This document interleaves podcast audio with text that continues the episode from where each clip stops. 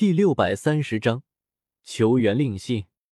啪啪啪，被唐火儿拦下的七八枚冰刺弹开，或砸在地面上，或砸在两旁商铺上，顿时白茫茫的寒气四溢。街道过店铺表面，迅速凝结出一层薄冰，令唐火儿一阵后怕。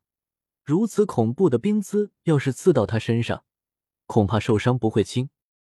就在唐火儿与那中年长老对战时，另外两位冰河谷长老也联袂朝我杀来。一位长眉长老修为乃是四星斗宗，一位高寿长老修为三星斗宗。贼子受死！高寿长老双掌之上有浓郁的冰蓝色斗气凝聚，快步冲到我身前，一掌拍下。我还躺在地面上，嘴角有鲜血残留，这当然是假象。凭他们三人的修为，还伤不到我。只是为了骗唐火儿出手，加剧双方的冲突。看着激战的唐火儿和中年长老，我暗自冷笑：敢在焚炎谷的地面上打焚炎谷主的女儿！除非冰尊者亲自前来，否则无论天难子有多厉害，恐怕已是在劫难逃。我一拍地面，翻身而起，躲开了高寿长老一掌。对方毫不迟疑，又是一掌拍来。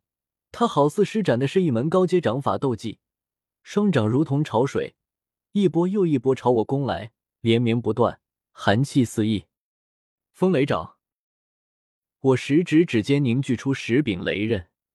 双爪撕裂空气，与高寿长老不断对拼着，寒气与雷芒碰撞，爆发出凌乱的劲风。两人僵持下来，我没有动用全力。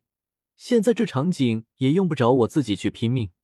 等到焚炎谷的强者来源，天难子四人不过是盘菜，想怎么吃还不是随我？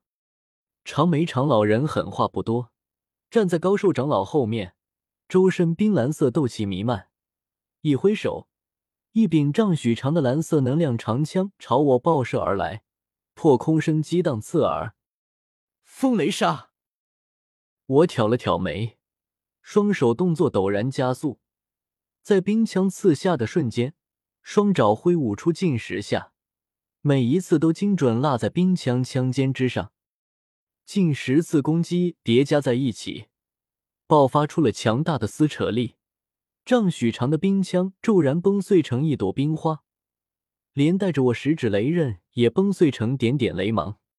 冰与雷交织在一起，绚丽而壮观。只是大概没人会记住这一刹那的美丽。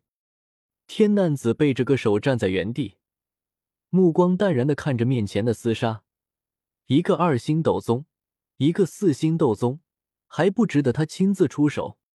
估计是他运气好。几个凶手竟然不在一起，而是分开了，没有碰到天蛇子所说的合击斗技，脸庞上露出一丝冰冷的笑。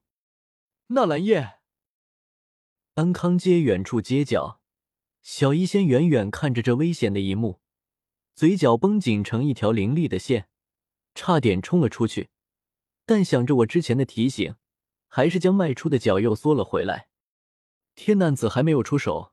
以那两个冰河谷长老的修为，不可能伤到纳兰叶。小医仙安慰自己，接着又开始乱想：万一纳兰叶上回的伤还没有完全恢复，有伤在身，不是这两个长老的对手怎么办？五位斗宗交手，磅礴斗气冲天而起，半条安康街瞬间被夷为平地，无数店铺房屋破碎倒塌，人群惊慌失措的向远处跑去。这里庞大的动静瞬间引起来至火城内外许多强者的注意。天火客栈，掌柜的唐虚匆匆跑出大堂，怎么回事？如此强大的气息，难道是有斗宗强者在城中打斗？唐虚是斗皇修为，凝聚斗气之意，振翅飞到半空，隔着半座城市远远眺望去，只见远处有五道身影厮杀在一起。身周萦绕的五颜六色的斗气，就像阳光一般刺眼。他很快看到了其中有一道有些熟悉的身影，火红的斗气，凌厉的长鞭，高挑修长的身躯。火少主，唐虚一脸震惊，他还不知道唐火儿来了治火城，这种事焚炎谷也不会通知他。接着他又看出了另外四人的身份：纳兰大师，冰河谷的人。这是怎么回事？唐虚脑子都快不够用了，问题一个接一个的冒出。火少主平时不是待在焚炎谷的吗？什么时候来治火城了？纳兰大师竟然是斗宗强者，他去了焚炎谷，应该和火少主是一起的。那几个冰河谷的人，就是说要来治火城参加拍卖会的那几个冰河谷长老吧？真不要脸！假意来治火城参加拍卖会，实则却是来暗杀火少主的，真当焚炎谷无人吗？快快，火少主遇袭，是冰河谷的老杂种干的！快点向宗门预警！唐虚嘶声大吼着，天火客栈内也有些焚炎谷的弟子，此刻忙作一团，慌忙激活客栈后面的阵法。一道红的发黑的耀眼光柱冲天而起，洞穿了天际云层。光柱散发着一种特殊频率的斗气波动，这种斗气波动足以传播出很远距离。让至火山脉中的焚炎谷山门内的人都感受到。嗯，天难子的表情第一次出现变化。冰河谷与焚炎谷交手多年，自然清楚焚炎谷的一些东西，比如那道冲天而起的光柱，正是焚炎谷的球员灵性。而且这球员灵性有几个等级，看那光柱颜色红的发黑，分明是最高等级的球元。这凶手乃是雷属性，一身风雷格斗技，应该和焚炎谷没有关系。焚炎谷的反应有必要这么大吗？天难子有些不解。就算冰河谷和焚炎谷是敌对关系，他们四人忽然在焚炎谷地盘上闹事，也不该发出最高等级的求援令信。这会让焚炎谷主亲自出手，难道和这女子有关？天难子目光落在唐火儿身上，他是火属性斗宗，这里又是焚炎谷的地盘，很容易让人联想到焚炎谷头上去。他目光闪了闪，沾露一丝冷厉杀意。唐振赶来还需要一些时间，先杀了这两人再走。